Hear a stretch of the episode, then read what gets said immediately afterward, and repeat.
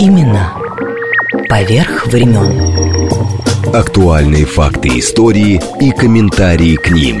События сегодняшней жизни глазами наших соотечественников с самых разных точек зрения.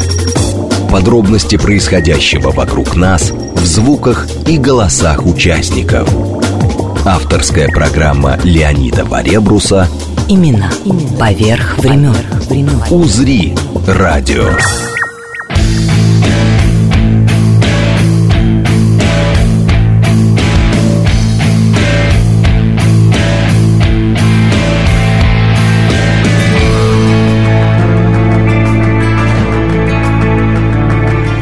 Спасибо всем, кто слушает нас и в этот час. Говорить будем сегодня о поэтессе Анне Ахматовой, ее творчестве и жизни, затронув и печально знаменитое постановление от 14 августа 1946 года. Конечно же, Оргбюро ЦК ВКПБ. Я в прошлом прямом эфире, в прошлую субботу, сказал уже нынешним языком ЦК КПСС. Конечно же, ЦК ВКПБ, то есть Всесоюзной коммунистической партии почему-то большевиков в скобках о журналах «Звезда» и «Ленинград». Постановление, затронувшее судьбы и других изданий и давшее отмашку не иначе на травлю исключений Союза писателей СССР Ахматовой и Михаила Зощенко. Но это лишь часть их жизни.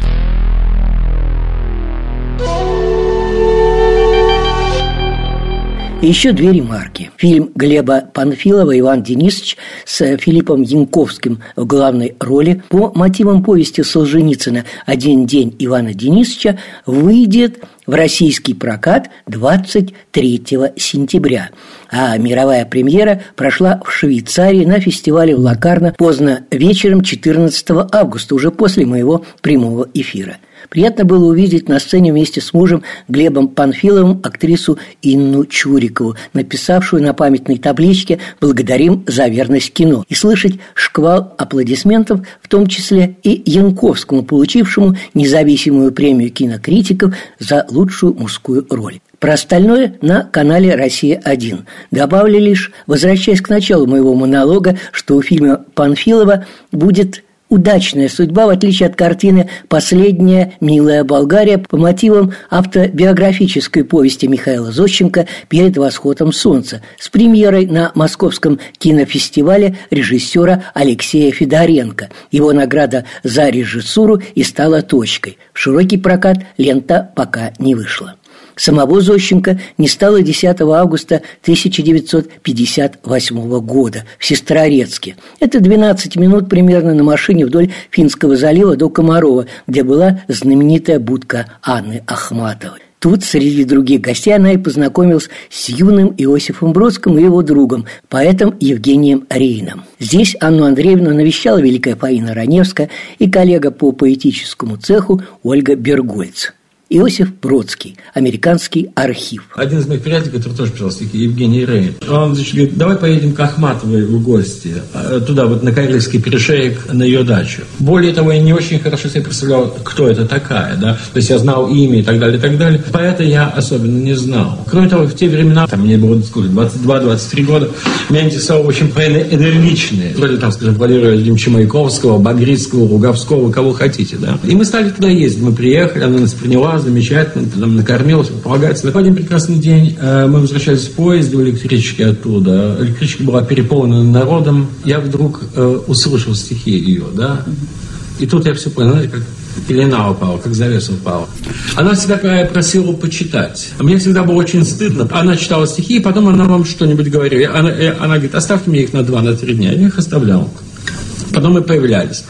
Вот. И потом, значит, она начинала говорить, но это слушать было невозможно. Ну, потому что, знаете, когда вам говорят, что, когда вам она говорит что-то хорошее, это слушать невозможно. То есть, что мы хорошего друг другу почти не говорили. Этот человек был с невероятным чувством юмором. То есть, она шутила, я не знаю, как никто, по-моему, да. Почему у нас возникли хорошие отношения? Потому что я точно понял, с кем я имею дело. То есть она узнала э, в моей милости нечто, что э, она содержала в себе. Именно поверх времен.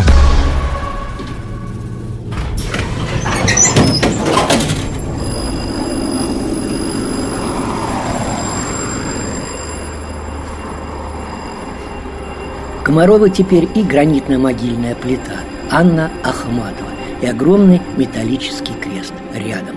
А в Венеции наша съемочная группа с оператором Виктором Ступиным была единственной на перезахоронении праха Нобелевского лауреата из знаника Иосифа Бродского, тогда в 97-м. А церемония уже вечером в прямом эфире программы Николая Сванидзе «Зеркало» я и рассказал об этом российским зрителям. Теперь имена Ахматова и Бродского опять рядом в мемориальном музее «Фонтанный дом», где появился и американский кабинет Бродского. Но прежде год 1946. Взгляд из 2021 года. Потом «Фонтанный дом» и, в общем, поехали. Историк и телевизионный ведущий, обладатель нескольких премий ТЭФИ Николай Сванидзе – она выделяется с судьбой. Причем были женщины с более трагической судьбой. Марина Цветаева. Абсолютно трагическая судьба. У Анны Андреевны она скорее драматическая, нежели трагическая. Ну, тоже Гумилев, Пунин, сын. Да, но при этом долгая жизнь, долгая, славная. Ни разу сама все таки не сидела, употребляя русское выражение. Никто же не понимает из иностранцев. Сидеть можно на стуле. А у нас, если не сидела, то не сидела в тюрьме. Вот она не сидела, сын сидел, но сын вышел, тоже стал очень большим человеком со знаменитым именем славным. Лев Николаевич. Мужья гибли, да, мужья все погибали как один. Старая-старая мудрость, в России надо жить долго. Вот Анна Андреевна, когда занимались ей, меня поражало ее аристократически-философское отношение к тем очень жестким вызовам, которые ей направляла судьба. Тот стоицизм, с которым она принимала эти вызовы. Я повторяю, аристократический. Вот как русские великие княгини великие княжны, оказавшись после революции за границей, оставив здесь, растеряв свое там часто очень большое состояние, вот они занимались, там что-то вышивали, открывали какие-то школы, что-то делали руками, что-то преподавали, и корона не сваливалась, и они выживали, потому что они были, а, хорошо воспитаны и приготовлены этим воспитанием, хорошо воспитаны не только в том смысле, что умели с людьми разговаривать и знали, в какой руке вилку и нож держать, что, впрочем, тоже имеет значение. Они не теряли при этом себя, они оставались такими же царственными. Вот такой же царственной была Анна Андреевна. В любых обстоятельствах. Она начинала как юная ослепительная красавица и блистательный поэт, блистательный поэт – и очень красивая женщина при этом. Знаете, какая слава одновременно. Один из ведущих поэтов Серебряного века и при этом такая эффектная женщина. Поклонники, поклонницы таланта, красоты, привлекательности, всего на свете. Николай Степанович Гумилев. И потом любимый сын. И потом гибель одного мужа, гибель другого тяжелая борьба за физическое существование. Она в полузапрете, а в какое-то время и в полном запрете. Какое-то время она растоптана, унижена. Как ее топтали, как ее топтали с подачи Жданова, но фактически Сталина. Ну, это постановление ЦК Совершенно верно. в журналах да. «Звезда» Ленинград. Как ее унижали. Полумонашенка, полублудница. Ну что это такое? Проституткой назвали великого поэта? И ничего. И как с гуся вода. И не потому, что это по ней не било, еще как било, но она умела держать лицо. Это железная воля, это железный характер, это умение жить, продолжать работать. Она долго это бывает свойственно, классический пример людям искусства и писателям, поэтому актерам классический пример известный Борис Бабочкин после Чапаева. Он всю жизнь ненавидел свою роль в Чапаеве гениальную, потому что, как вспоминали Бабочкина, говорили Чапаев. А он после этого много великолепных ролей сыграл, его все равно воспринимали как Чапаев. Вот Анна Андреевна ненавидела свое потрясающее стихотворение «Сжала руки под темной вуалью». Потрясающее стихотворение, лирическое, романтическое, но оно раннее. Она после этого написала как она считала, и это правда, много более глубоких стихов. Та Ахматова, которая сжала руки под темной вуалью. Она писала стихи в соответствии с тем, как она видела мир во время ленинградской блокады. Она писала стихи об этом, она писала патриотическую гражданскую лирику, хотя вроде бы ее нельзя назвать гражданским поэтом, она чисто лирический поэт. И тем не менее, она была очень высокого класса личностью и очень высокого класса гражданином России. Вот, кстати говоря, Анна Андреевна, несмотря на все унижения, которые были, да, которые она пережила и так далее, посмотри, в Петербурге сколько памятников ей во-первых. Но Здесь она, в Москве она, на Ордынке. Леонид, но она напрашивается на памятник своим абрисом, вот этой тонкостью, изысканностью своих линий. Какие художники ее писали? Так, а здесь на Ордынке-то у Да. Ардовых. Это Модельяневская ню. Так недаром Модельяне был так ей увлечен. Сейчас последний из памятников стоит недалеко от Шемякинского. Один на той стороне Невы напротив крестов, а второй, ну это вот вообще потрясающе. Копию этого памятника после службы церковной поместили в крестах. Я говорю, дождалась в конце концов. Ну да, написала об этом свою поэму. Но и самых великих ее произведений стихотворных посвящено крестам. Поэтому это логично. Именно поверх времен. О, пряно дыхание гвоздики Мне когда-то приснившийся там, Там, где кружатся эвредики, Бык Европу везет по волнам, Там, где наши проносятся тени Над Невой, над Невой, над Невой, Там, где плещет Нева ступени, Это пропуск бессмертия твой. Имена. Поверх времен. Несколько лет назад здесь же, на Пятницкой, 25, у меня в гостях был священник и писатель Ардов, автор замечательной просто книги «Из-под тяжка меняются портреты» и один из создателей Московского музея Анны Ахматовой.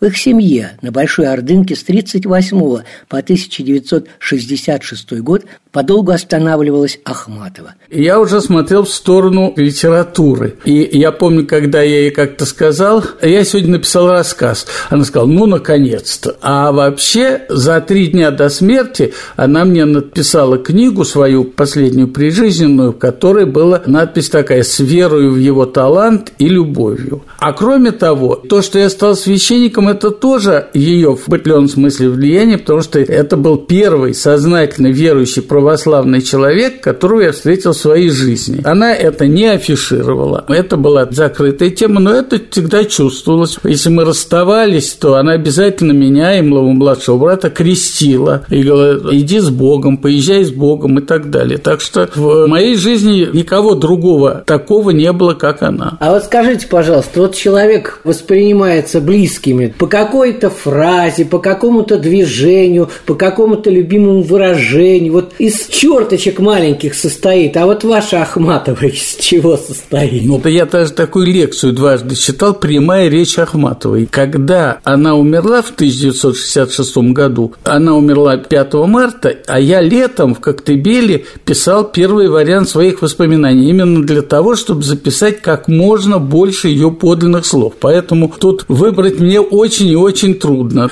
Она блестяще говорила, потом у нее было же совершенно замечательное чувство юмора. Она и шутить умела. Просто вот этого так много. Например, вот мне было лет 14, когда я стал читать ее стихи, которые произвели на меня такое впечатление, что я взял эту книжку, родителей дома не было, и в кабинете отца стал переписывать из книжки стихи. Открылась дверь, и Ахматова в дверях появилась. Она увидела, что я делаю, а она меня в детстве, когда я был совсем маленький, я тянулся к ней, у нее бусы были. Говорил, бусики, бусики, это было что-то вроде прозвища моего. Она сказала, ну вот, бусики, бусики, уже переписывают мои стихи. Такая сценка была.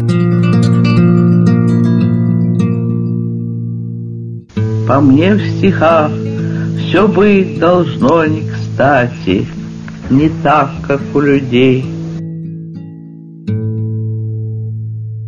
Так вот, последнюю нашу встречу с Михаилом Ардовым я подарил ему прямо в эфире копию статуэтки Ахматовой, сделанную сестрами Данько еще в 20-е годы и отлитой на императорском фарфоровом заводе. Статуэтки хранятся сегодня и в Русском музее, и в Эрмитаже. Копию же для Ардова также делали мастера императорского завода, за что всегдашняя благодарность генеральному директору Татьяне Телевич. Да, и когда недавно с профессором Санкт-Петербургской академии художеств Ниной Путейниковой мы были в гостях у музейщиков Коломны, где открыта для гостей Ахматовская тропа в честь приезда когда-то сюда Ахматовой для встречи с писателем Борисом Пельником, я и рассказал Нине Сергеевне об этом подарке Ардову. И тут круг неожиданно замкнулся. В 1963 году и сама тема была не очень для студенческой работы подходящей. И Ахматову, кстати, не печатали. Ахматову не очень печатали. И, конечно, выбор такой темы, может быть, даже и показался странным. Но все таки я уговорила своего руководителя, что я сделаю каталог таких портретов. И мне очень повезло, потому что я смогла посетить ряд частных собраний. И впервые в этой курсовой предложила портреты, о которых просто-напросто не очень помнили. Это был и Тешлер, это был Петру Фоткин, которого тоже тогда только-только начали печатать. Это были статуэтки Данько. И когда я запаслась уже всем этим материалом, то я решила, что нужно все таки с Анной Андреевной встретиться. И судьба благоволила ко мне, потому что на нашей кафедре русского искусства работала Ирина Николаевна Пунина. Я, естественно, готовилась к этой встрече, решила ее поразить какими-то своими знаниями, вычитала Мандельштама какое-то стихотворение, которое в одном четверостишье вот очень подходило к Анне Андреевне. И я решила, что точно с этого, может быть, и начать. Анна Андреевна меня встретила очень благожелательно. Она жила тогда вместе с семьей Ирины Николаевны в отдельной, естественно, комнате на Петроградской стороне. Довольно большая комната, и можно сказать, что она была по-интеллигентски захламлена. Огромное количество, конечно, книг, огромное количество каких-то старинных вещей, и в одном из кресел Анна Андреевна, я бы сказала, по-царски, действительно по-царски восседала. И, естественно, я начала ее расспрашивать по тем вопросам, которые меня интересовали, цитировала ей это четверостишье, и к моему ужасу она процитировала следующее четверостишье, которое никак не подходило к ней. Но она очень так мило отнеслась к этой моей неудаче и дальше стала рассказывать, естественно, о рисунках Модельяне. Об этом все таки было известно. А затем мне показала альбом, в котором была фотография ее портретов, в том числе Дововоз Кордовской. Тем более тогда об этом не было речи. И этот портрет меня так, может быть, даже и поразил, скорее своей такой романтической трактовкой образа, что, наверное, так и было, конечно, но для того времени, для той живописи, с которой мы встречались, все таки это было не очень привычно. И затем она рассказала мне, что любимый ее портрет – это портрет, который написал Алексей Баталов. И, к сожалению, она не могла мне его показать, и лишь много лет спустя после смерти Жанны Андреевны я случайно в каком-то фильме, наверное, про Артова, увидела как раз этот самый портрет. Ну, вот таким образом она определила и круг неизвестных мне работ, и, естественно, вот это впечатление о ней как, ну, я бы даже сказала, какой-то императрицы. Вот Наталья Громова, писатель, философ, историк. Об Анне Андреевне. У вас вот очень удивительный кусок ее жизни, о котором практически, ну, известно, да, но вы внутрь вот Лидия Чуковская и Ташкент. Просто клубок какой-то событий. Как вы его распутывали, этот клубок? А прикоснулась я к ней именно со стороны Ташкента, потому что архив Луговского, который я разбирала в Лаврушинском, он оказался наполнен самыми неожиданными бумагами. А дело в том, что Луговской поэт, такой замечательно забытый уже, наверное, хотя был в свое время звенел и гремел, и у него очень много хорошей лирики, он жил как раз с Ахматовой, буквально она жила наверху на Балахане, на втором этаже, а он жил на первом пукаце. Лестница.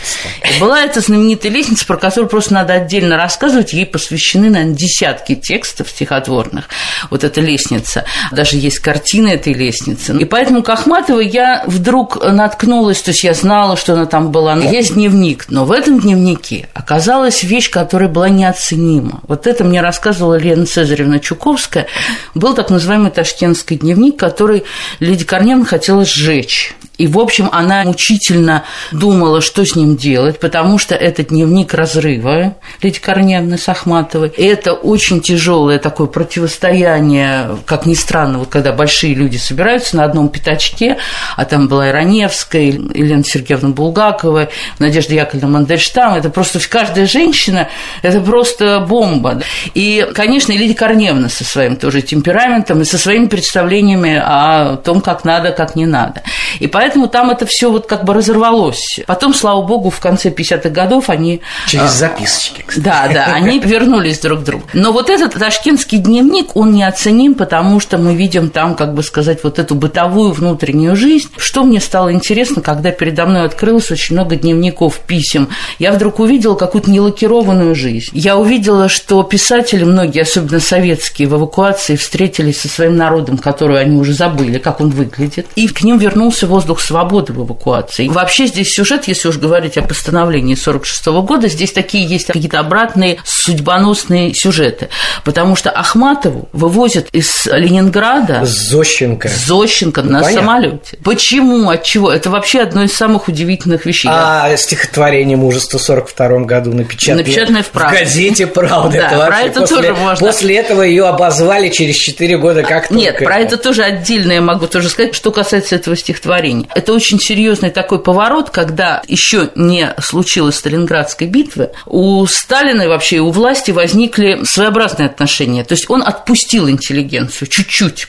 но он отпустил ее, во-первых, потому что боялся, во-вторых, потому что он прекрасно понимал, что только личное мужество, живые люди смогут что-то сделать. Вот те винтики и шпунтики уже не работали, которых он, так сказать, сделал. Но я хотела вернуться в Ташкент. Что интересно, она ехала в поезде вместе с Пастернаком. Причем, значит, было два октябрьских поезда, на которых уезжала интеллигенция, академики, все вот как бы золотой запас страны.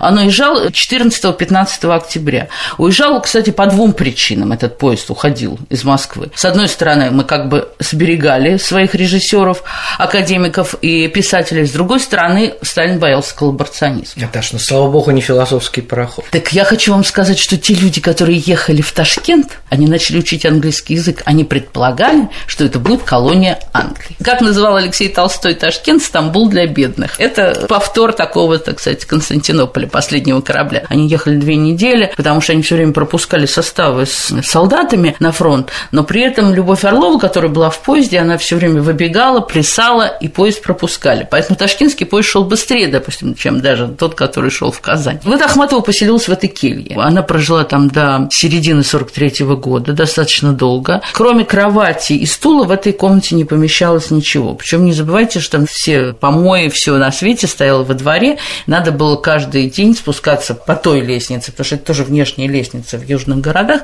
и сливать эти помои, все.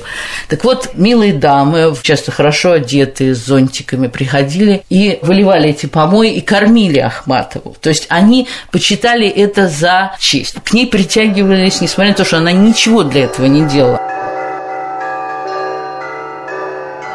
Ахматовский маршрут Ага, начинается наоборот. с платформы Коломна, со станции Коломна, с Коломенского вокзала. Дело в том, что Ахматова-то жила под Коломной, а не в самой Коломне. И они приехали сюда с- со Львом Горнунгом и Сергеем Шервинским. Сергей Шервинский – это великий переводчик, а Лев Горнунг э, – это искусствовед и фотограф, который, собственно, и заснял Ахматову. вот Так три спасибо ему, снимка. что около особняка... Хотя бы там сфотографировал. Запечатлела Анна Андреевна на скамеечке совсем рядышком с домом Пельника. В нескольких шагах. Она приехала сюда для того, чтобы сравнить свои впечатления от литературной коломны, от образа, который создал Пельняк в своем романе «Волга впадает в Каспийское море», и реальную коломну, Пельниковскую коломну, так сказать, воочию. Это впечатление она получила. Очень мощное, очень сильное. И отсюда целый цикл ахматовских стихов о Коломне. Отсюда, по той дороге, где Донской вел рать великую когда-то. Откуда это взялось? Шервинский прекрасно знал историю Коломны Коломенского края. Естественно, он рассказывал Ахматовой об истории Коломны и о мемориальных местах, связанных с памятью Дмитрия Донского. Ну вот одно из стихотворений с цикла знаменитого «Венок мертвым». Там у нее есть стихотворение памяти Булгакова и вот памяти Бориса Пельника. Все это разгадаешь ты один, когда бездонный мрак вокруг кругом клокочет тот солнечный, тот ландышевый клин вырывается во тьму декабрьской ночи. И по тропинке я к тебе иду, и ты смеешься беззаботным смехом. Но хвойный лес и камыши в пруду ответствуют каким-то странным эхом. О, если этим мертвого бужу, прости меня, я не могу иначе. Я тебе, как о своем тужу, и каждому завидую, кто плачет, кто может плакать в этот страшный час о тех, кто там лежит на дне оврага? Но выкипела, не дойдя до глаз. Глаза мои не освежила влага. Леонид Варебрус. Имена. Поверх времен. Леонид Варебрус. Имена. Имена. Поверх времен. Поверх времен. Мне ни к чему адические рати И прелесть элегических затей. По мне в стихах все быть должно не кстати, Не так, как у людей.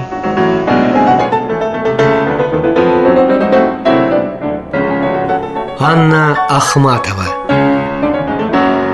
вот эта берестяная книжечка – это один из самых важных экспонатов в этом музее. Где-то в начале 60-х годов Анне Андреевне передали вот эту вот книжку, изготовленную в лагерях ГУЛАГа. Там же не было ни бумаги, ни карандашей, ничего. И вот заключенные ГУЛАГа сшивали бересту и на этих самодельных книжечках иголочками выцарапывали по памяти стихи Ахматовой. И вот в этой книжечке семь стихов. Ранняя лирика ее. И вот Анна Андреевна была необычайно необыкновенно тронута, потому что она же считала, поскольку ее много лет не печатали, как она сама писала, что теперь меня позабудут, мои книги сгниют в шкафу, Ахматовской звать не будут ни улицу, ни строфу. А вот оказывается, нет, ее не забыли. И в памяти вот эти вот люди несчастные там в лагерях, они, собственно, помогали себе выжить ахматовской поэзии. Теперь должен взглянуть на эту берестяную книжечку. Вы правда, смотрите, стихи выцарапаны. Не очень видно, правда, но... Раньше у нас было открыто это 21 ночь понедельника, очертания столицы во сне. А вот здесь я не вижу, к сожалению, что...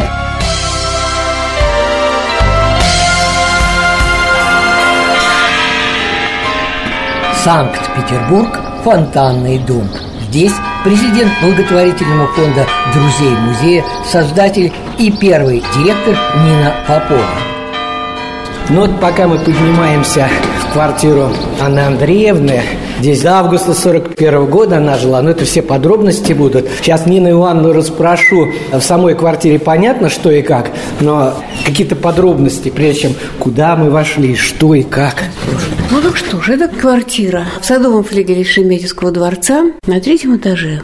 В начале XX века она предназначалась для одной из дочерей последнего графа Шереметьева Сергея Дмитриевича, которая вышла замуж. И должна была здесь жить, это должна была быть ее семейная квартира. После 17 года все поменялось, и в начале 20-х здесь поселился Николай Николаевич Пунин, искусствовед, историк искусства. После революции он был комиссаром по делам искусств и тоже принимал участие в некотором революционном замысле преобразования общества, сознания людей, желание раскрепостить и освободить их художественную энергию. Ведь верили, Нина Ивановна, у нас в Академии художеств Татлин тоже с револьвером ну, бегал, да, комиссар конечно, со да, своей конечно, башней. Да, конечно. Так Пунин и Татлин явление одного порядка, очень близкие люди. Значит, Пунин здесь поселился в 21-м, 22-м, и где-то вот в середине 20-х годов, скажем, с 25-го, Анна Андреевна переезжает сюда к Пунину. Сначала, когда я спрашиваю, из какого года она здесь живет, с какого года появилась, она говорила постепенно. Это было такое завуалированное, эфемистическое обозначение трудностей всяких житейских, потому что как раз в 21-22 начинается ее роман с Пуниным. Пунина здесь семья. Он обвенчан с Галей, с Анной Евгеньевной, первой своей женой. У них дочь маленькая. И он не разводится с ней, потому что они обвенчаны. Тут развод быть не может и оставить ее, как он пишет потом Ахматовой, то же самое, что убить ребенка.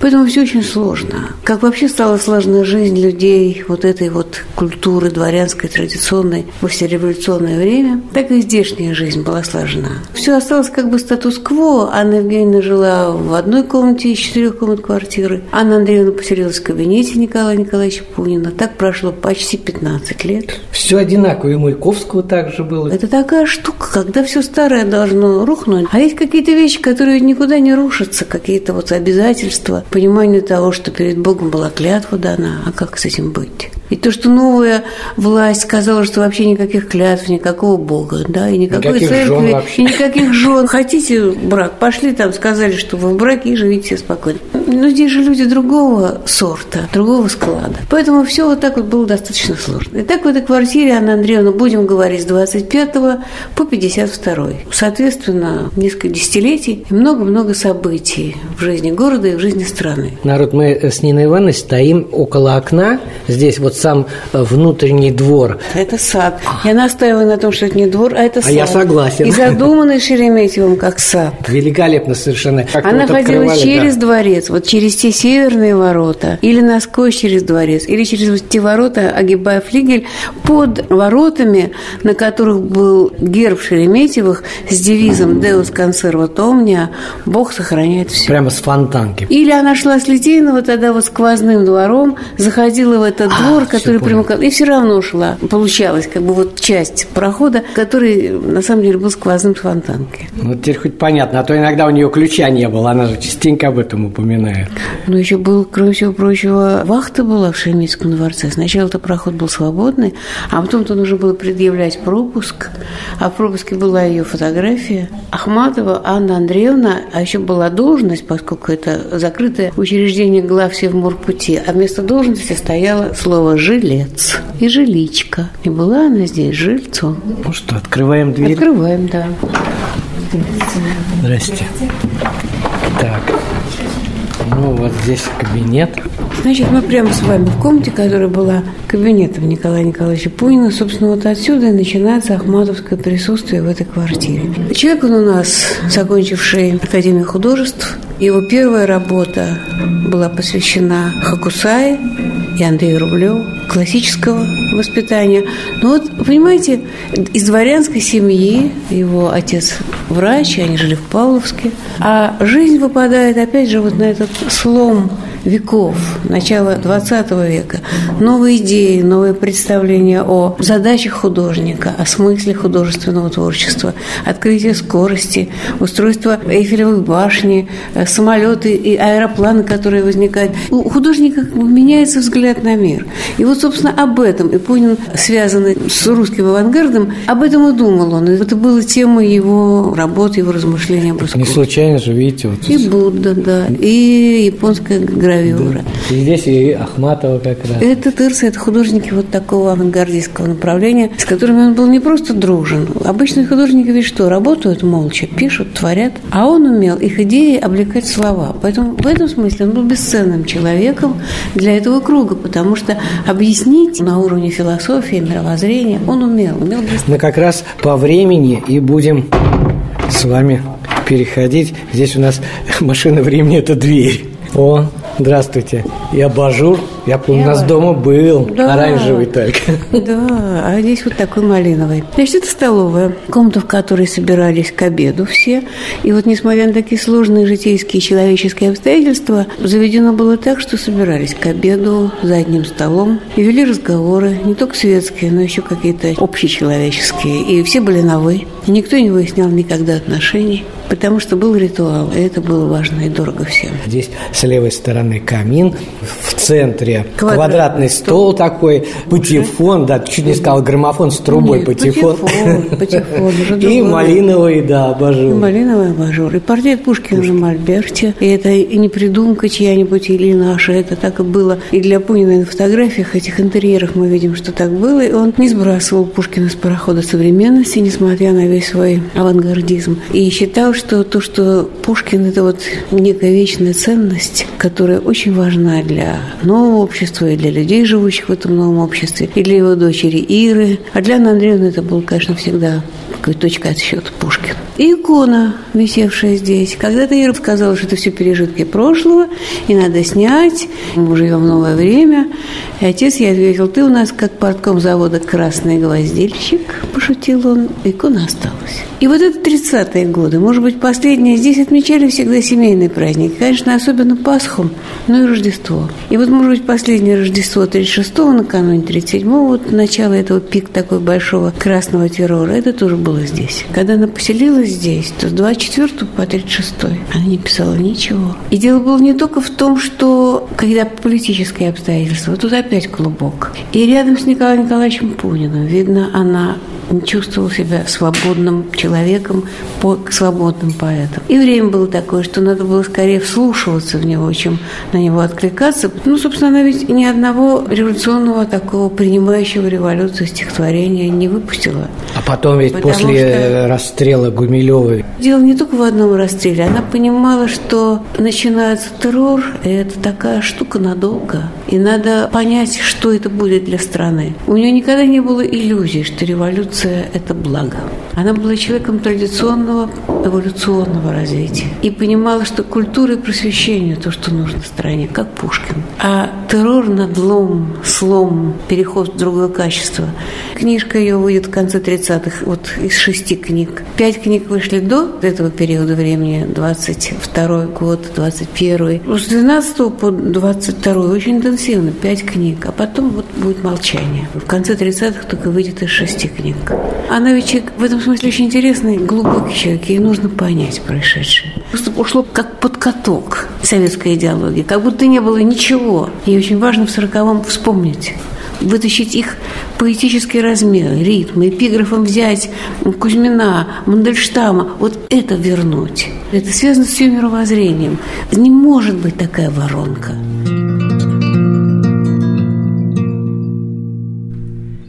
Санкт-Петербург, Фонтанный дом. Президент благотворительного фонда «Друзей музея» Нина Попова – а здесь это комната третья. По счету у нас мы заходим с вами в начало Чайничек 40 стоит здесь, зеркало. Вот этот флорентийский сундук. Сундук флорентийский. А, ой, да-да-да, с резьбой. Резьбы. Столик великолепный, да. хрустальный. Вообще были какие-то такие секретарчик вещи. такой. Да, секретарчик. И вон тоже шкаф хороший, в котором mm. статуэтка, флакон для духов венецианского стекла, кстати, который они с Артуром Луие нашли где-то в гостином дворе среди старых вещей. И немножечко надбитый флакон, и как Ахматова шутила, запах яда Борджа яда, который убивает людей, вот в этом флаконе, потому что вот это ее очень занимало. Знаете, идущая оттуда вот из исторической какой-то глубины, из прошлого, э, из прошлого эти яды, отравляющие жизнь общества, жизнь людей, убивающие их. Это ведь здесь написано стихотворение, когда она в 1935-м ездила в Москву, чтобы просить об освобождении Пунина и Лёвы, арестованы были тот и другой. Потом, по возвращении, в Кремле не надо жить, быть преображение справ. Там зверство дикого еще кишат микробы, Бориса дикий нрав, всех Иоаннов злобы и самозванца спесь взамен народных прав. Это 35-й год. Это кукла работы Ольги Афанасьевны Глебовой Судейкиной, оставшейся Ахматовой вместе с этим сундуком, где она хранила какие-то документы. Там были, например, письма Ольги Судейкиной Всеволоду Князеву. Давняя переписка 13 года, такой роман, закончившийся драматически, Всеволод Князев покончил с собой, и кукла работы Судейкиной. Она была прекрасным мастером, который делал такую театральную куклу, не для кукольного театра, а кукла как некий знак человеческого образа, состояния, состояние замены, подмены человека. Она, как она читала стихи прекрасно, какой она была танцовщицей великолепной, актрисой. Судейкина уезжает в 24-м и оставляет Ахматовой какие-то свои в вещи. Да. И отсюда начинается у Ахматовой вот это вот такой первый импульс. Она открывает этот сундук однажды и начинает читать эти письма. Ее поражает интонация, понимаете, вот утраченная уже в советское время, в 1939-м в этом городе молодые барышни говорят другим языком. Это другой стиль. Вот у нас радио есть на кухне, откуда идет голос, совершенно круглая черная тарелка, голос такой вот диктора предвоенного времени, с некой агрессивной, такой угрожающей интонацией, там, всем врагам нового государства, всех врагов уничтожим, мы добьемся и так далее. Понимаете, вот этому голосу времени противостоит голос тех писем, которые остались во флорентийском сундуке. Нина Ивановна, не могу не спросить, вот я смотрю здесь «Дружить», Валя Смирнов. Это она... письма вот этого соседских мальчиков. Можно Жени, я прочитаю? Да, 10 января 1940 года. Я, Валентин Смирнов, обещаю Анне Андреевне Ахматовой больше никогда не кривляться, за что она, Ахматова, будет со мной дружить. Валя Смирнов, Анна Ахматова. Да. Вот потрясно. Это фотография. Они они вдвоем. И вот здесь вот это 13 апреля 1940 года Москва. Это уже другое письмо, да? Мгм. Милый друг, Это письмо из Москвы. буква К уже вижу. Владимиру Георгиевичу Гаршину. Ахматова забыла кошку где-то здесь в одной из комнат, вернее, не успела ее покормить, уехав в Москву. И она просит Гаршина помочь. Милый друг, я здорова и благополучна. Не волнуйтесь, не заперла ли я кошку Настю в моей комнате. Москва хорошая. Позвоните мне, не знаю, когда приеду. Буковка, 13 апреля 1940 года, Москва. Мы подошли к окну, и здесь сад, потому что, казалось бы, да, вот фонтанка, вот Шереметьевский дворец, а здесь тишина, как будто ты не в Петербурге. Сад, конечно, изменился, и облик его, но он при Шереметьевых уже в начале 20 века стал меняться, и часть садового пространства продали, был построен вот это здание, которое называлось Шереметьевский манеж в 13 году, но осталось портик, кваренги, Да. там был манеж, сейчас там театр для Тейном, вот флигелевочек. А когда-то усадьба простиралась очень-очень далеко, до Семеновской улицы, это был целый город. Вид из окон, не только этой квартиры, но вообще вид из окон в музеях писателей – это очень важная вещь. А мы стоим прямо напротив дерева, о котором Ахматов в «Без героя» и свидетель всего на свете, на закате и на рассвете. Смотрит в комнату старый клен и, предвидя нашу разлуку, мне свою иссохшую руку, как за помощью тянет он. Это такой сад, который много чего помнит. Здесь вот этот э, великолепный памятник. Тень. Памятник, посвященный одному стихотворению Ахматовой, написанному в пятилетнюю годовщину расстрела Гумилева, в 26-м. Единственное стихотворение, у которого есть помета «Шереметьевский сад». И неоплаканную тенью я буду здесь блуждать в ночи, когда зацветшую сиренью играют звездные лучи. Это как бы от имени Гумилева тень, которого к ней сюда приходит. Вот она была человеком с таким сильным чувством присутствия ушедших людей в пространстве жизни, не только своей, в пространстве культуры этого города, что никто никуда не уходит, что тени этих людей остаются, как тень Пушкина в этом дворце, как тень Вяземских в этом дворце, как тень Гумилева, который к ней приходил, когда она жила еще в другом флигеле в 18-19 году, здесь навещая ее. И она знает, что вот у него нет могилы, что для нее было нарушением вечных норм бытия. У человека нет могилы, нет камня, к которому можно прийти, нет возможности сорвать траву. И несколько раз показывали какие-то места, где их расстреляли, тех, кто шел по делу Таганцева. И она потом рассказывала, все люди на кладбище привозят цветы, а я ездила туда и рвала цветы охапками и увозила их. Но она знает, что сюда, в это пространство, глубины такой необыкновенной, его тень придет. А кроме того, здесь в саду еще стоял, поставленный не ею, а третьим графом Шереметьевым памятник Прасковье Ивановне, Параше Шемчуковой, своей жене. Она умерла после родов, вот через некоторое время после свадьбы. Он тоже очень остро переживал эту потерю и поставил такое ложное надгробие. Они были счастливые люди, у него была кладбище в Александро-Невской лавре, могила, а еще ложное надгробие. У Ахматова и Гумилева ничего не было. Но на этом ложном надгробии по-французски были стихи о тени, которые приходят сюда. Я пытаюсь тебя удержать, но ты удаляешься. И вот эта надпись была для нее импульсом стихотворения про тень Гумилева и ощущением и сознанием того, что его тень придет сюда. И вот сейчас поставленный по замыслу Вячеслава Бухаева, скульптора, архитектора, вот Просто, этот чтобы вот понятно памятник. было, Чижик-Пыжик – это тоже Слава Бухаев. Габриадзе и Слава Бухаев вместе. И тем более тоже рядышком. Да, здесь на Фонтанке. Слава услышал это. Такой наш посыл о тенях и о том, что это все остается. И вот после общения с, с музеем, с нами, родился замысел этого памятника, который, на мой взгляд, очень удачен, потому что ну, здесь не может стоять скульптурный портрет в полный рост. Это просто нонсенс, это фопа было бы совершенно. А вот тень на камне, с тем, что это стихотворение воспроизведено зеркально. Тень – если- это же движение, это вздох или наоборот выдох. Это и есть тоже ощущение поэзии, понимаете? Имена поверх времен. Перешагиваем следующий рубеж. Это комната последняя из четырех. Комната, в которой Ахматова жила после возвращения из эвакуации. Это весна, июнь 44-го и до 52 -го года. Такая у нас называется комната 45-46 И необычное зеркало вот это вот. И зеркало необычно, да. Если кто молодые совсем, это в школах одно время так переворачивали. Тише называется. И сундук опять, смотрите. Ну, сундук всегда у них. В заменялом шкафе было много всяких разных сундуков. Значит, чем интересна эта комната? Она интересна тем, что сюда, к Ахматовой, 15 ноября 1945 года пришел в гости сотрудник британского посольства из Москвы Исайя Берлин. Это был такой визит, о котором она узнала со слов Владимира Николаевича Орлова, редактора Гослитиздата. И, собственно, в сопровождении Орлова Берлин и появился Ахматовой. Ну, для Ахматовой это был такой неожиданный визит. Она попросила одну из своих приятельниц, Софью Казимировну Островскую, присутствовать в начале их разговора. Визит совершенно неожиданно прервался криками из сада, и это было по-английски «Айзая, Айзая». Когда Берлин подошел к окну, он увидел, что Вы это... сказали, я прямо сразу смотрю.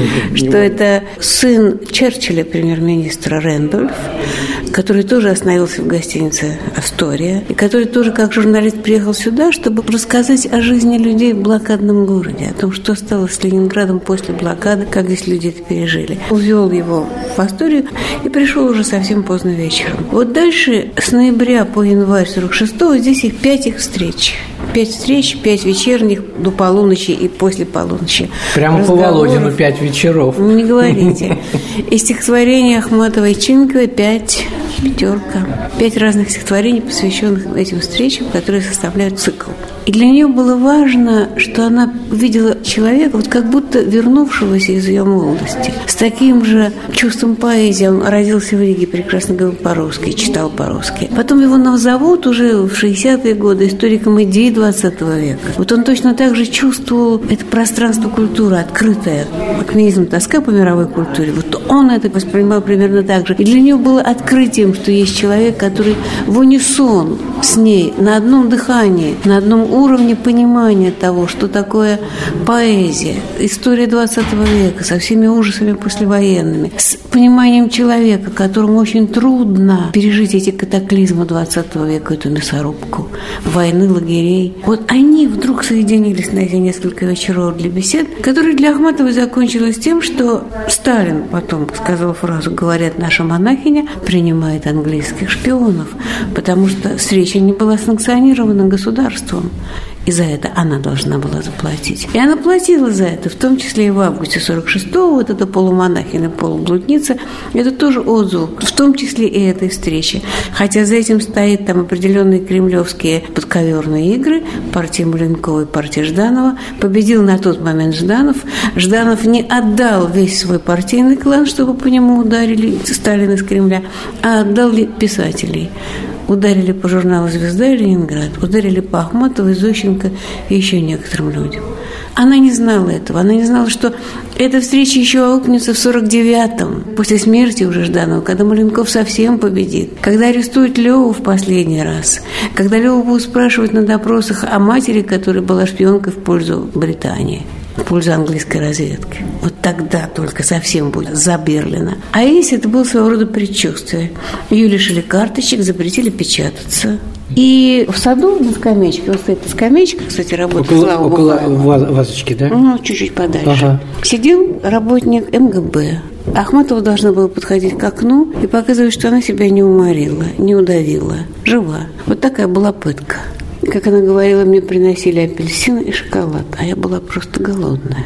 Вот так вот кончился этот 46-й для нее год. Потом еще был арест Лёвы здесь. 7 ноября 49 -го года. Постучали. Постучали. Ну вот, а потом был инфаркт. А потом я пришла из Москвы. Я думаю, что непосредственно, может быть, и от Фадеева. Такое предложение написать стихи, посвященные 70-летию Сталина. Якобы за это Лёва освободят. Она мучилась и написала жуткие стихи. В 49-м, да, это прошло в журнале «Огонек». Было напечатано в три приема.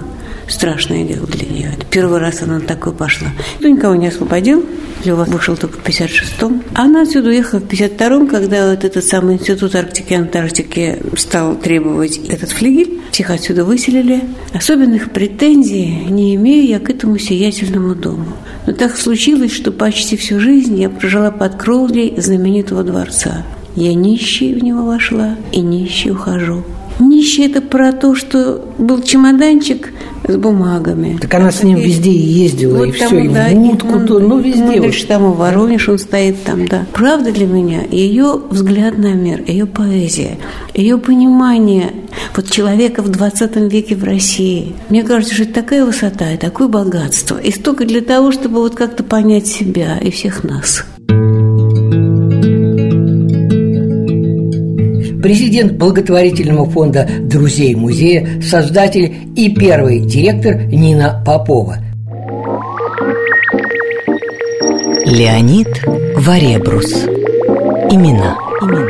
Поверх времен. Поверх времен.